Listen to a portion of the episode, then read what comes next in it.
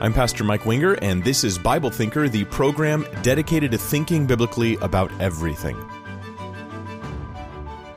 Tonight, we're going to be talking about a subject we've brought up a lot recently because First Peter deals with this constantly. The subject we'll be dealing with is suffering, evil, bad experiences, and hardships, that sort of thing. And I want to start before I get into this passage by just explaining one thing that I think will help us as we're dealing with the topic of suffering.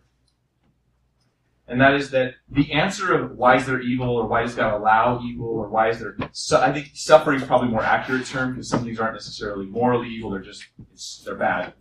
Experientially, they're suffering.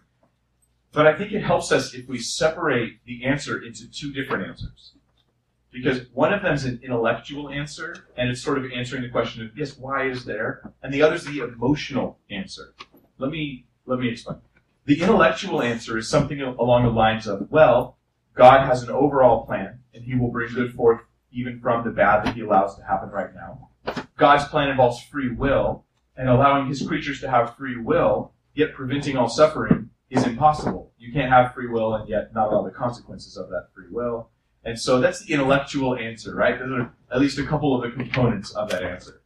Now the problem here is that most people walk away completely unsatisfied because when they hear the intellectual explanation of why suffering and why is, is evil allowed, that it's temporary and that it's that um, that it's part of the whole free will thing. It comes together as a package deal. They walk away unsatisfied because they realize that their problem with suffering was not intellectual; it was emotional. The emotional answer is totally different. The emotional answer to suffering is trust in the Lord. That's it. I mean, that, and that is the best answer. Ultimately, that's it. It's like when Jesus said to the disciples, don't let your hearts be troubled. You believe in God? Believe in me. But here's the solution. Trust. You just, you have to, tr- you have to trust. That when you, when you have problems with what's happening, you have to lean on the who of God, God's character and His goodness and His kindness, and just and just trust in Him. Like we're sort of experiencing a very long and difficult trust fall into the arms of God. And this is not some blind faith position. I mean, we have great reason to trust in the Lord. We have great confidence in our God. But the suffering issue is, is dif- difficult because people will ask the intellectual question, but what they're really dealing with is the emotional struggle. Now, I just want to point something out. Christianity has an answer to the emotional struggle of sufferers. But the alternatives, which is usually a self-made religion where someone just kind of like hodgepodges together a bunch of random beliefs they've gathered over the years, or an atheistic type thing where there is no God and you're like, yeah, I don't believe in God because, because of the problem of evil. And I go, well, you still have a problem of evil, you just have no solution. Because God is our solution. He's the answer to that problem. But when you abandon God and you turn from a Christian worldview, you, you no longer have an answer for the problem of evil.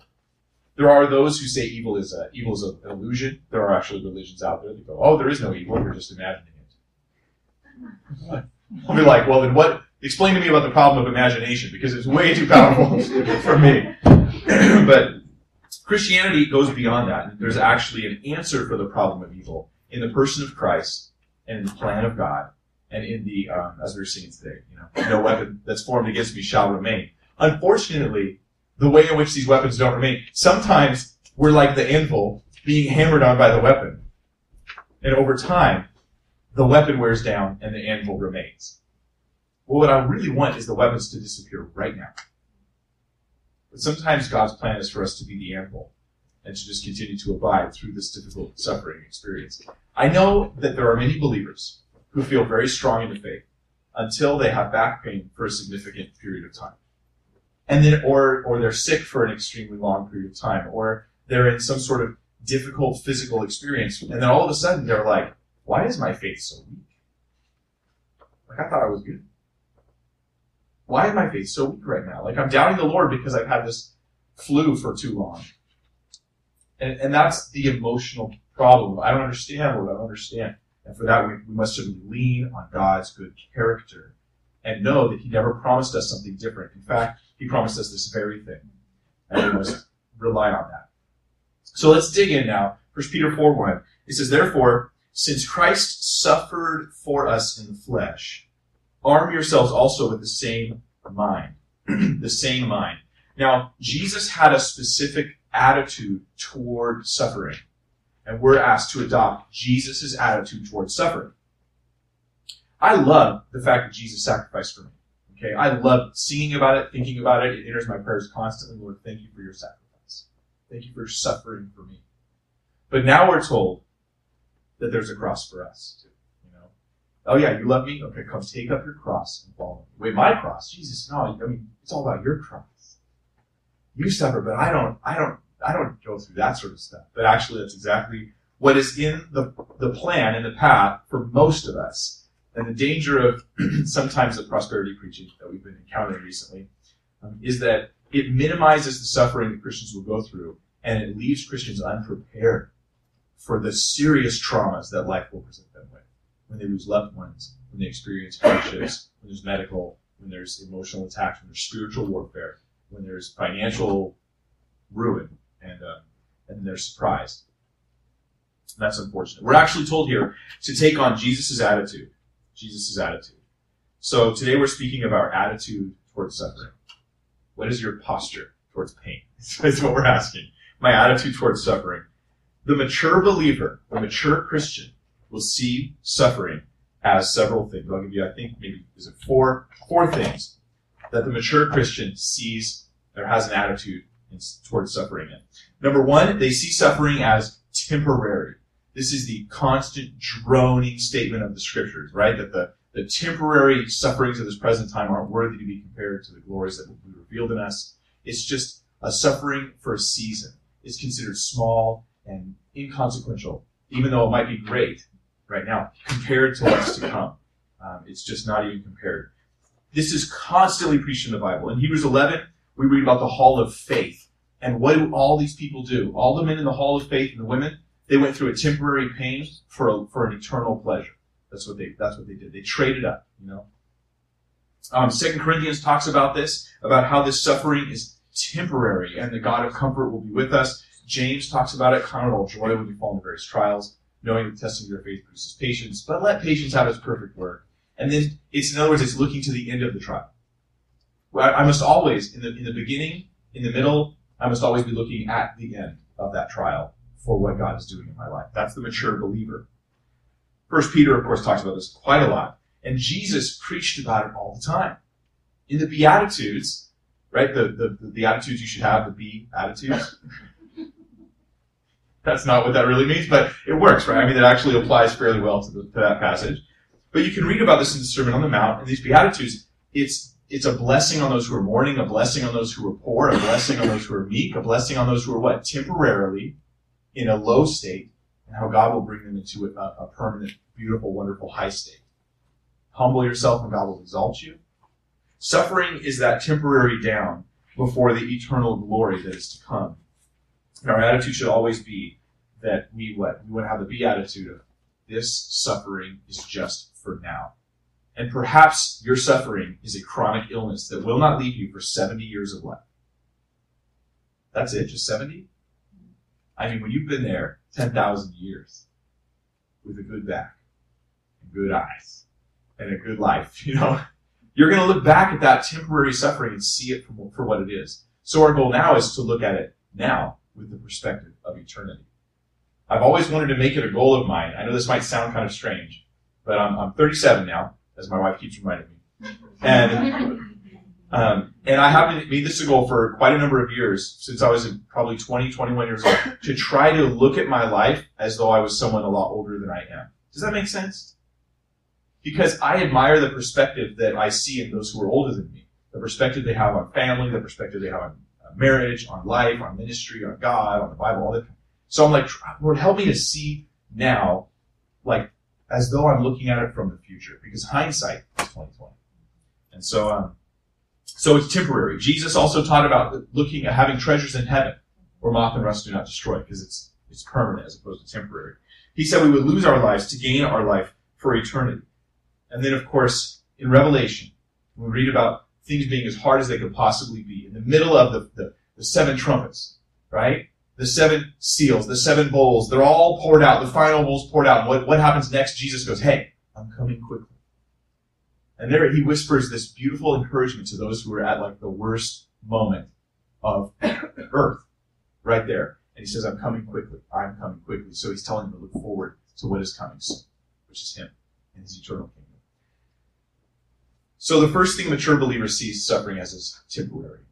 Temporary. So the mature believer is not necessarily mature because they have discernment. Or because they can speak in tongues. Or because they can quote Bible verses. I mean, maybe they just have a good memory. They're mature because of the way they deal with suffering. I think suffering reveals our character more than most things do. Unfortunately. For me, anyhow. But the second thing the mature believers see suffering as is number two, they see it as fruitful. They actually see their suffering as fruitful, just like Jesus did. He went temporarily to the cross for eternal glory to bring us eternally into his family. He also saw it as fruitful for the joy that was set before him. He endured the cross. He did it to purchase our souls. He saw the fruit of what he was going to experience. I'm going to arm myself with that same attitude, the scripture says. What fruit?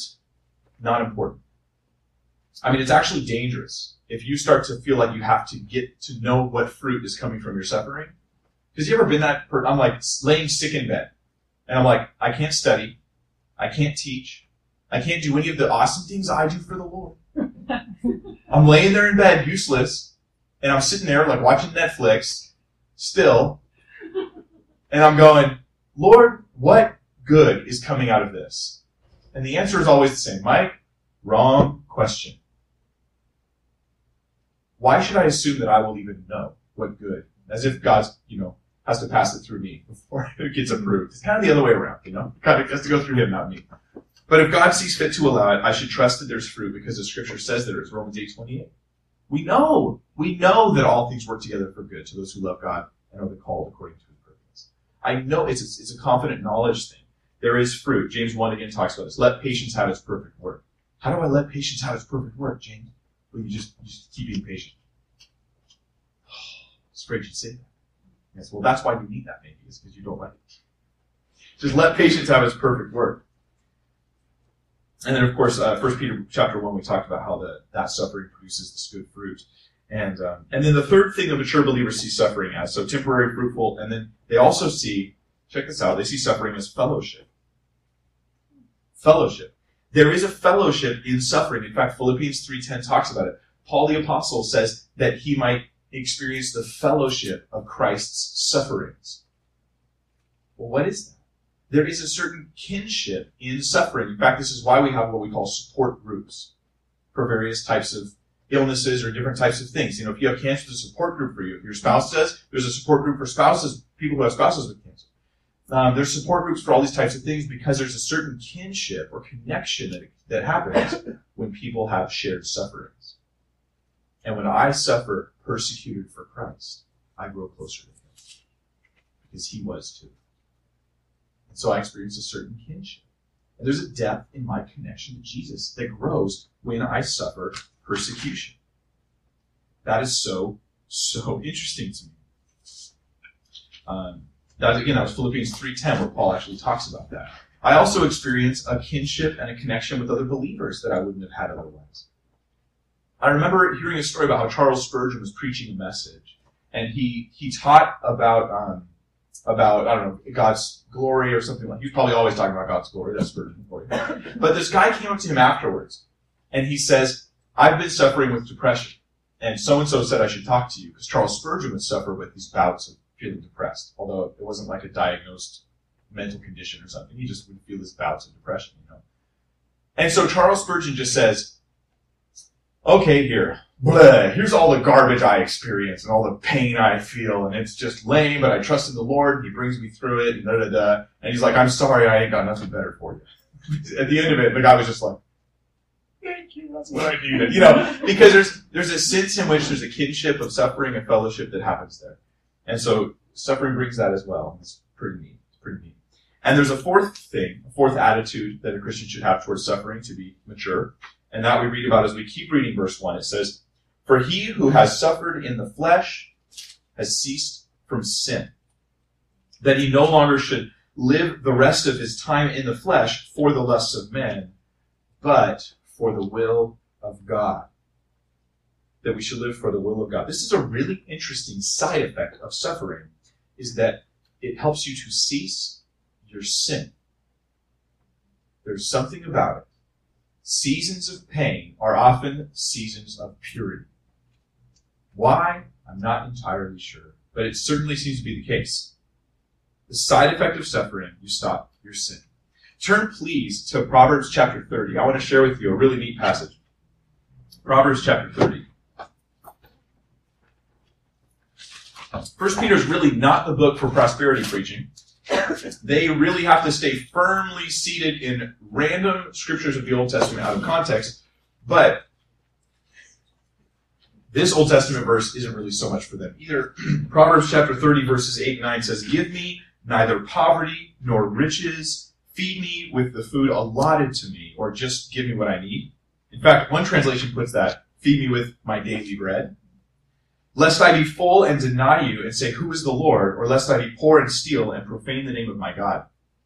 The request, the wise request here is, Lord, I'm afraid if I get rich, that I will turn and forget you. I'm afraid if I get poor, that I will steal and sin in order to get what I feel I need.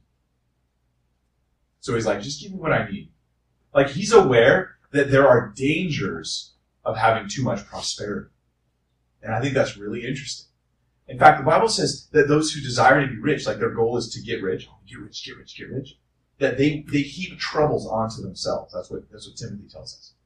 And so, Paul writing to Timothy, that they heap pains upon themselves. And that is certainly the case. I think it's one thing to be faithful, to try to provide a good product and a good service. Maybe I want to employ other people. But when the goal is to get rich, the goal is for self-wealth, you know, that's a problem. Prosperity can be dangerous, but persecution, well, that, that somehow purifies. I uh, once met a missionary who I can't remember what country he was in. It was a European country, and I don't recall exactly which one right now. But this missionary, he had he had had a church there, and he was he was teaching and sharing at the church. Though he wasn't the senior pastor, he was one of the people there at the church. And what happened is, he shows up on a service day to find out that the cars have been vandalized at the church. He shows up again on another service day to find out that the church has been set on fire because they're, they're, they're being persecuted and attacked because of their Christian faith. Now, at this point, the people in the church start to get scared. And some of them stop going. Now, he says up until that, that moment, when that persecution happened, there was a lot of division and like little nitpicky infighting amongst the people in the church. But all of a sudden, two things happened. One is some people just stopped coming because they just they were not willing to, to take a chance in order to be in fellowship and, and be you know gathered with the church there. And, but the rest of the people who continued to come, they just got like, forget the term, thick as thieves. Except obviously not thieves. But they got very connected and very tight, and all of a sudden they were just bound together, you know? They were connected. And the purity and their commitment to godliness and their commitment to the Lord commitment and, and the worship. Because worship was just like explosive all of a sudden because something about the persecution purified.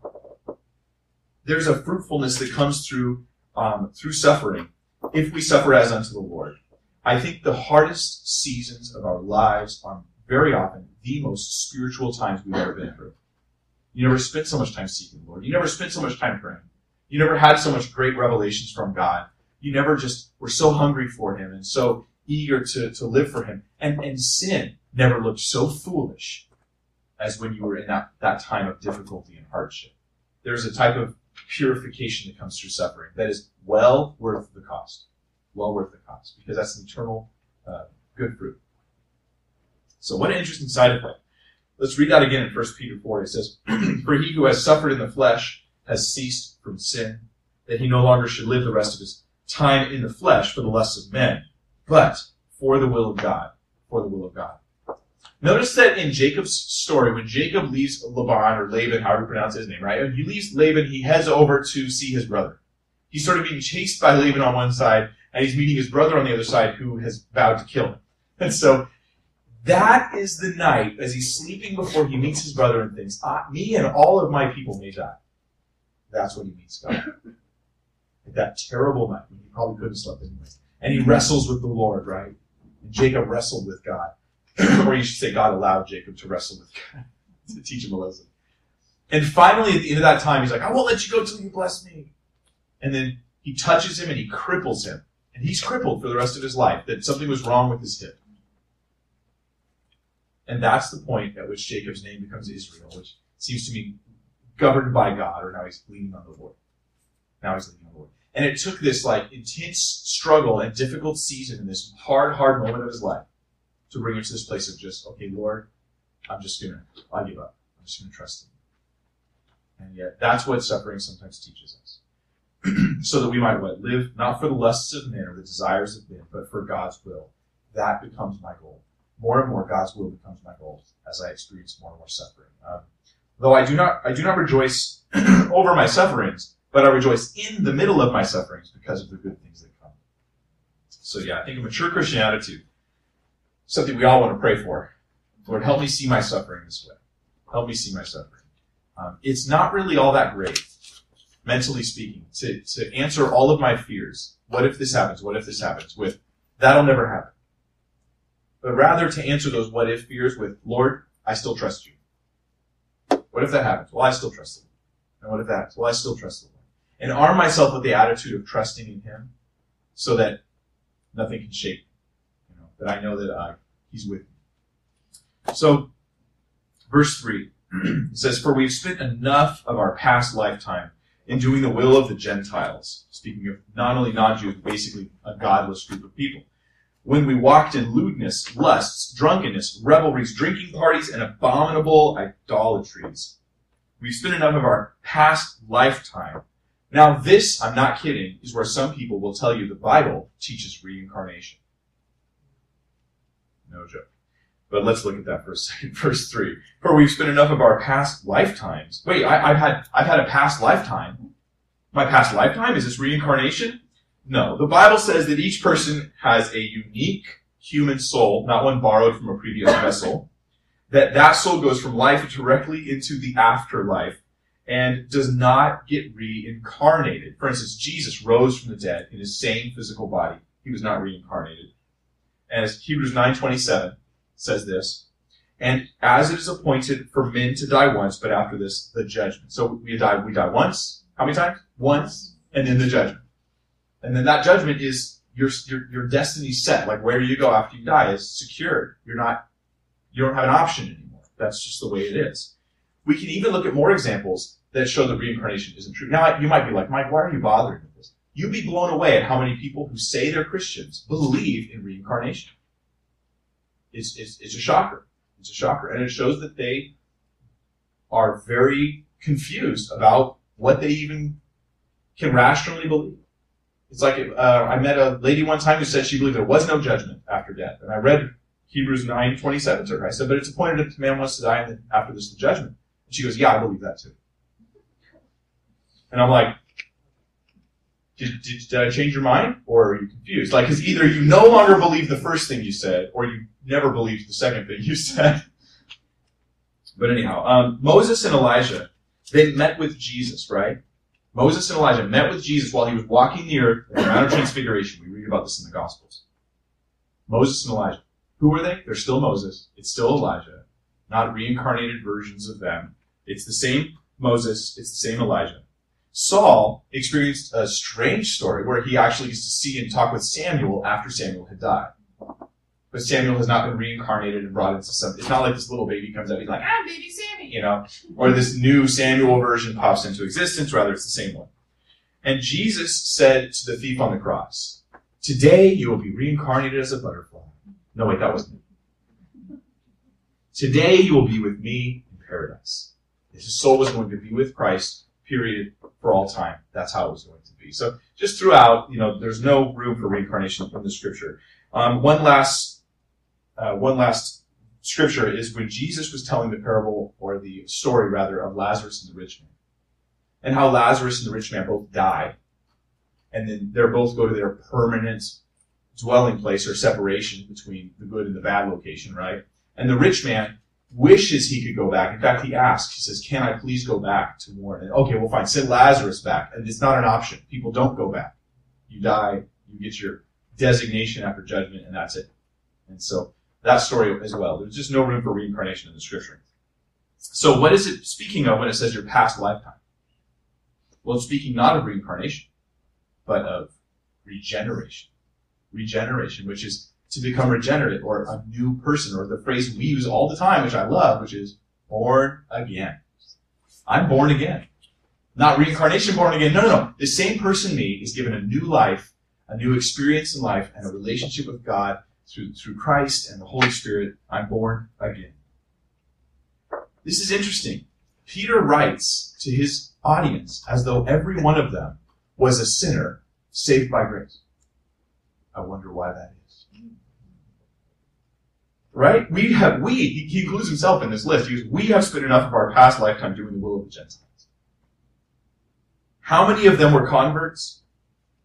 It appears as though in the early church, every Christian was a convert. Nobody was born a Christian. They were all converts. How about today? In the church today, are there people that are born Christian or are they all converts? They're all converts. If you're not a convert, you're not a convert. you know, there's a problem there. Nobody's actually born Christian. We're born again Christian.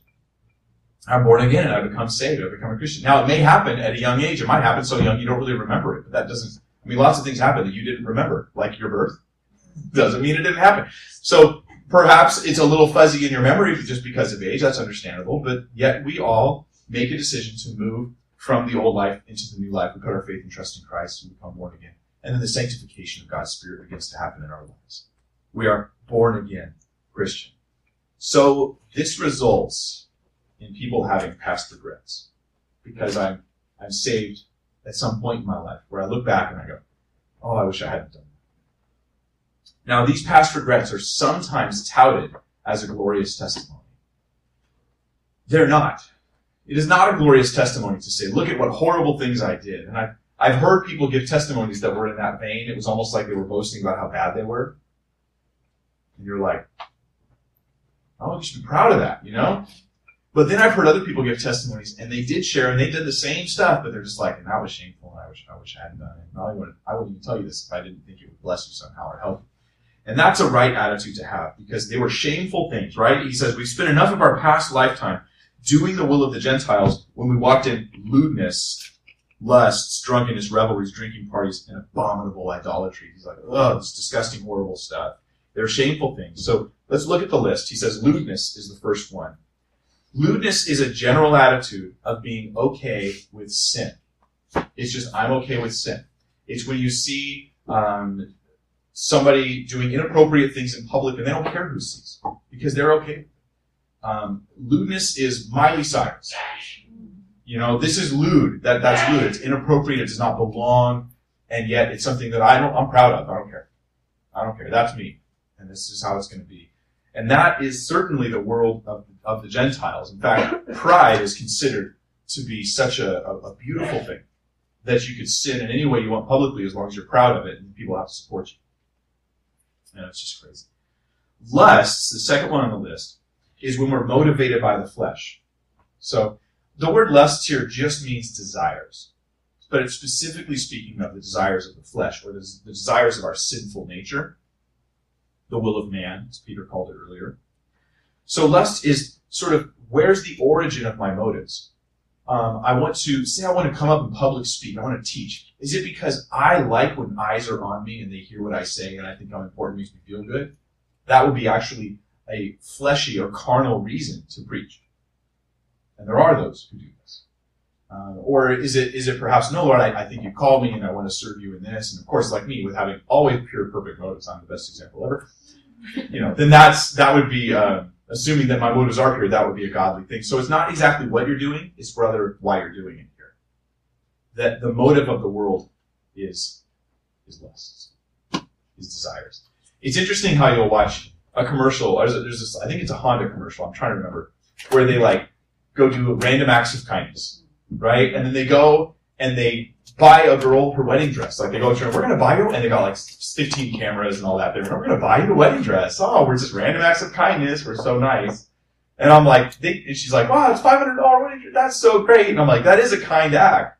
But you spent like, you know, $400,000 on your commercial and you spent $500 on her wedding dress. Like, don't act like this is about her dress. This is about you making money and trying to get us to think you're nice because you think that'll sell more cars. That's what this is really about. So you've already got your reward. you know, that's, that's, certainly not there. Um, Yeah, I think that that companies who give and then don't tell anybody anybody about it. There you go. There's a good one. Well, unless it was for a tax write-off, I guess. Maybe it would just be that. Know. Who knows? So the next one on there is uh, is drunkenness. Um, now I would add this to this list. Many many drugs, certainly including pot, certainly including pot. And there is a lot of propaganda out there right now trying to support the idea that pot is actually totally okay. But if you if you're careful about it, you'll look. The things they're saying about pot today are like mirror image what they used to say about smoking in the 50s. It's like they hired the same doctors or their kids, I don't know, who said, literally said in the 50s, smoking is good for you, it's healthy, it brings psychological benefits, it cures cancer, right? Marlboros cure cancer. These are the claims that were made, and they said we have science to back it up, and blah blah blah blah blah. And I mean, back if the internet had been around back then, it would have been even worse probably. But sure enough, you wait 20 years, and then all of a sudden these these reports come in of cancer and of all kinds of diseases, which would seem fairly obvious if you just gave a little bit of thought.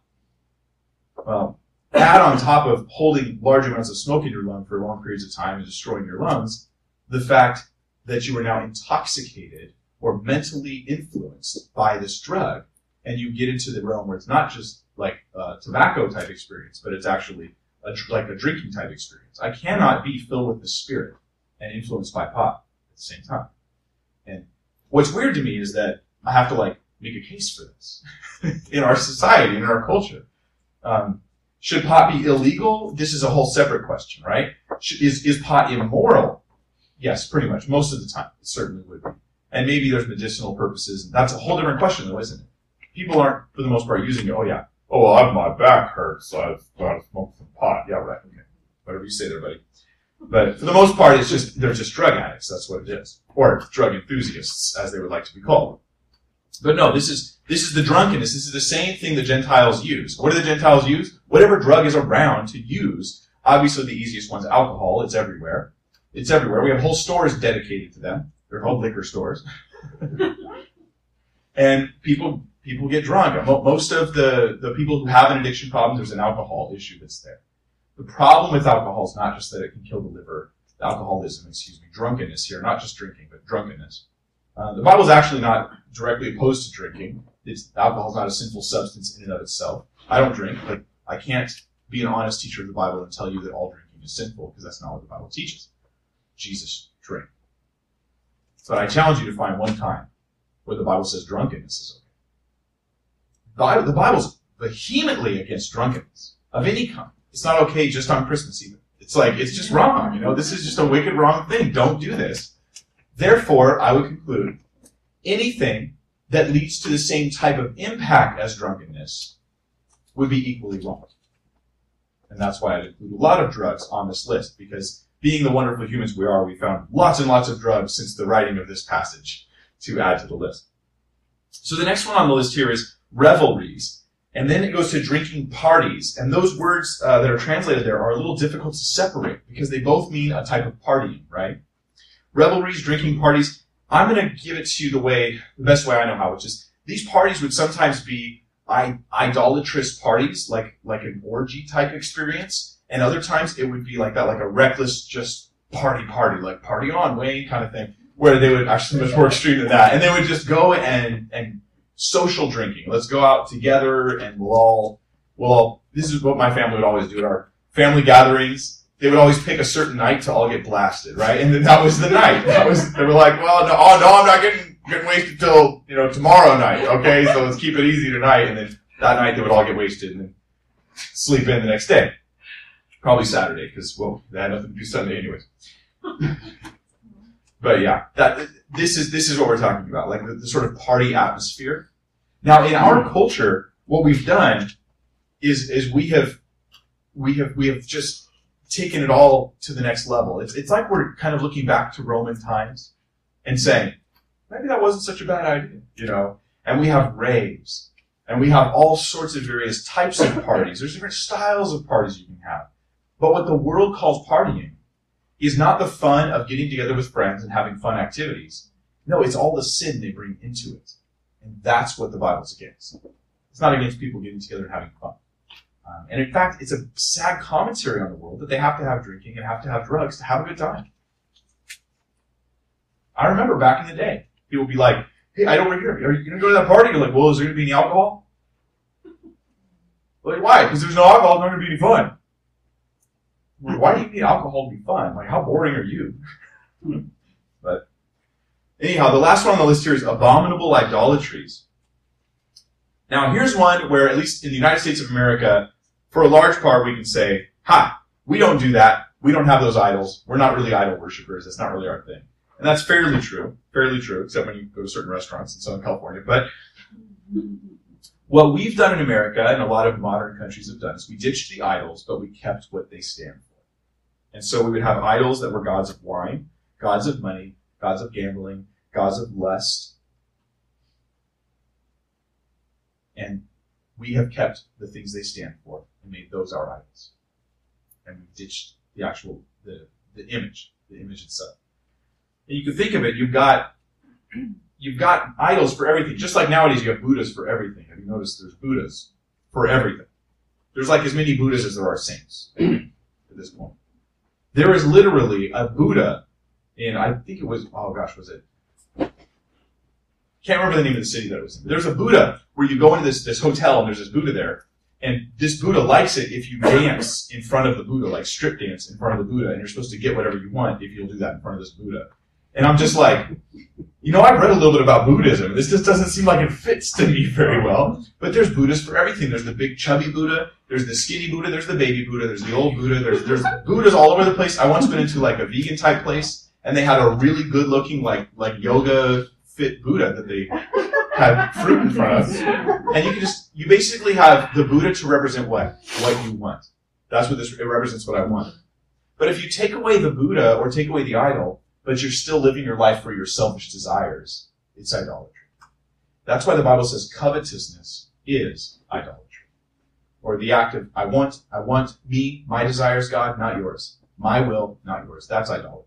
That's idolatry. So I like what Peter says. He reminds them of the foolish life they lived before Christ. And in verse 3, he says, We've spent enough of our past lifetime doing that garbage. This is so profound because the attitude towards it isn't, it's forgiven, right? But the attitude, yes, of course it is, but the attitude is, you wasted enough of your life. You've thrown away enough of your life on that. Don't do that anymore. It is such a waste. This is so profound. I like how Paul says in Philippians that whatever things were gained to him, he now counts them as loss. In fact, he counts them, the word is as dung, poo. It's the poo passage of the Bible, right? He counts them as poo. He's like, look at all the good things I've done. Look at all the things in my past lifetime that I maybe thought were special and important about me. And I just lay them down like poo in the dirt, like fertilizer. And when I give the, those sinful behaviors that maybe I've enjoyed and indulged in, and I give it to God, out of that can grow something like fertilizer, can grow something wonderful that God then does in my life. But so often, uh, some people, they still hold on to those things and they think like, I can have the Lord in one hand, the world in the other, and um, it's just not going to work. It's not going to work. I mean, how's God going to be able to use me like that? We've got to offer Him both hands, you know, and then He can use us. Verse 4, it says, in regard to these things, the partying, the worldly lifestyle, they think it strange that you do not run with them in the same flood of dissipation, speaking evil of you. That word dissipation or flood of dissipation is the idea of wastefulness. But I think it's interesting that it's a flood. The way the world mindlessly stampedes towards sin, it's like a flood. It's like you're being caught up in the wave. You're being caught up in the flow of the water.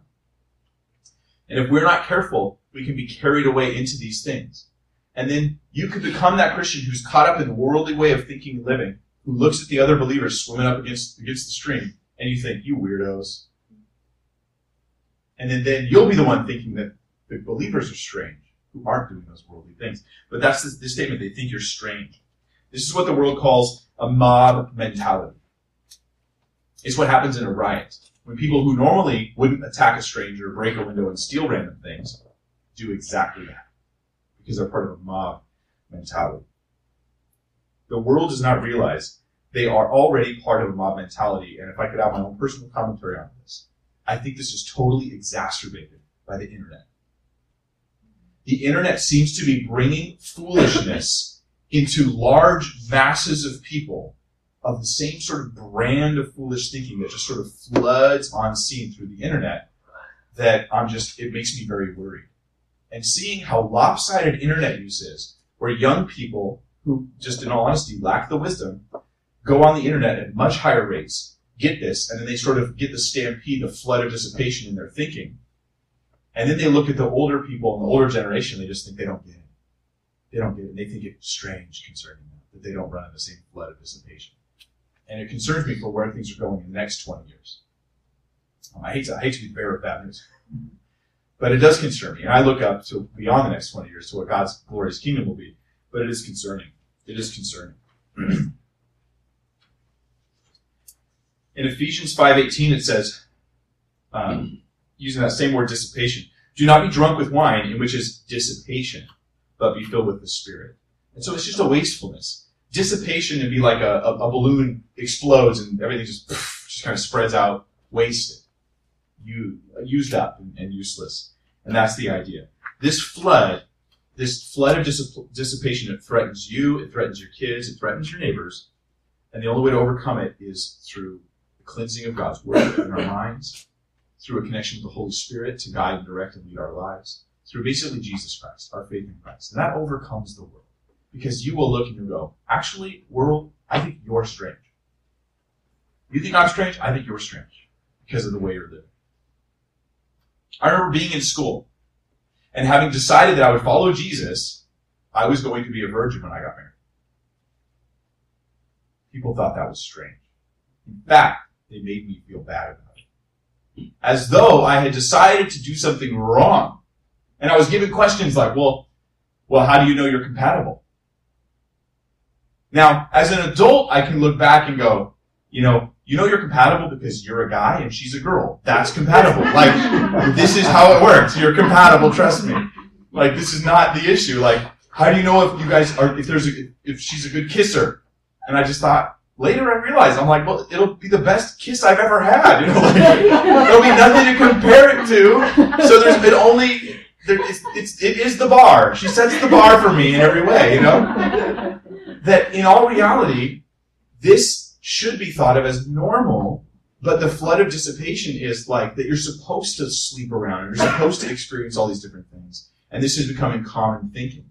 And that as long as two people want to, as long as they're consenting adults, then it doesn't matter. This is foolishness, but the world thinks it's strange. The world thinks it's strange. Now, marriage statistics and all this do bear out that the, the Christian's way works better, ends up with happier lives, better marriages, longer lasting marriages, and certainly happier, happier children when their parents are together and having a better marriage. But the world thinks it's strange. They think it's strange. But the world is evangelizing. Uh, well, evangelizing means good news, right? When you give good news. The world evangelizes, but it's bad news. I don't know how you'd say evangelize with bad news. It, it, it a bad newsalizes. But this is, this is what it does. In fact, have you had people say, like, I just don't see why you Christians feel like you have to convert people? I've, I've been approached with this idea several times. Why do you Christians feel like you have to convert people? But I'd like to ask to that person, why are you telling me that you don't think I should convert people? Aren't you trying to convert me to your opinion? Well, no, I don't want you to. Okay, well, you're the one that doesn't believe in converting, so maybe you should not enter into conversation because you don't want to change what I'm doing. Then, but instead, there's this hypocrisy. The reason why the world says Christians stop converting people is because they want to convert people, and they don't want people to think the way you do. They don't want to think the way they do. The world wants to conform you. Uh, even the so-called people who say tolerance, tolerance, tolerance, the, they are not. In fact, those who preach tolerance are usually the most intolerant people when it comes to anyone who doesn't agree with their views on tolerance. They think it's strange. Godliness is strange to them. You and me may very well get laughed at or mocked for not cussing. Like you did something wrong by not cussing. You might get laughed at, laughed at or mocked for staying pure for marriage, for caring about what is good and right. You might be mocked for going to church on Sunday. Where'd you go over the weekend? I went to church. Oh. no, no, no, no, that's cool. That's cool though. That's cool that you went to church. That's for not drinking, for not lying, for not cheating, and for not using, you might be ridiculed and mocked because the world thinks it's strange that you don't do these things. How weird that you don't do that. Because they don't get it. You need to know how wrong and clueless a lot of the world is, not so that you can be think you're superior or better, but so that you can know God's ways are superior. God's ways are better. So you won't be swayed by these things. And so that we'll realize when they look at me and think I'm strange, it simply means I'm being a light. I'm being a light. I'm drawing some attention by good behavior, that's exactly the way I want to draw. By doing the right thing. So rejoice. Resolve in your heart. There's a separation between you and the world. That's a good thing. But that separation is bridged by you opening your arms and saying, Hey world, come over here. I'm not going over there. Come over here.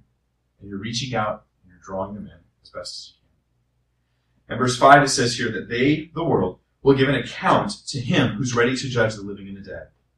This realization does two things. That they'll, they will stand before God. The person ridiculing me will one day stand before God who will judge them.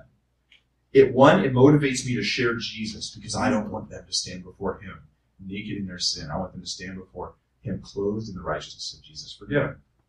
So, so I want to share Christ. And this is always my motive for sharing Christ. Like, and, and I don't know about you, but I have to have a motive because I know people aren't always going to want me to share Christ. So I've got to get this motive going. I know they'll stand in judgment. But it also does something else. It lets me rest in God's sovereignty. That even if they're ridiculing or if they're upset or if they're bothered or if I get fired or if I get unfriended on Facebook, the worst thing that could ever happen to you. That I go, God, you're sovereign and I'm cool with that. You're in control and I trust in you and I rest in you. God is our refuge. He's going to work it out. He's going to work it out. Well, um, I'm going to call it there because next, in the next verse, and here's a little preview for next week, we're going to get into this passage. For this reason, the gospel was preached also to those who were dead, that they might be judged according to men in the flesh, but live according to God in the spirit. Hmm. Interesting. Let's pray. Father, we thank you for your word. We thank you for your truth. We pray, Lord, that we would get not only the information, but the application of it. We are certainly called to survey our lives and say, is there something worldly, something fleshly, something of the past unsaved life still abiding in us? And if there is, we've certainly spent enough, too much time living that way. And we want to turn to you, Lord, with our feet and our hands and our heads, with our eyes and our mouths. I want to live for Christ truly so that we can be vessels unto honor. It's certainly our calling. And Lord, it seems that when we surrender to you, that is when you do glorious and You do awesome stuff. When you are glorified, you are exalted as you deserve. So, Lord, we offer ourselves to you as vessels unto honor. And we pray that you fill us and guide us and use us. That you let us be seen by the world to be strange, that we might be the strangeness that draws them to pay attention that they might hear the gospel of Jesus Christ. Let us be a light empower us, encourage us. And as we deal with suffering, Lord, our suffering, may we do it with the attitude that Christ has. To look at it, Lord, see the fruit of it, see the goodness of God, and just to trust you, Lord, so that intellectually and especially emotionally, we're secure, even if we're experiencing. In Jesus' name.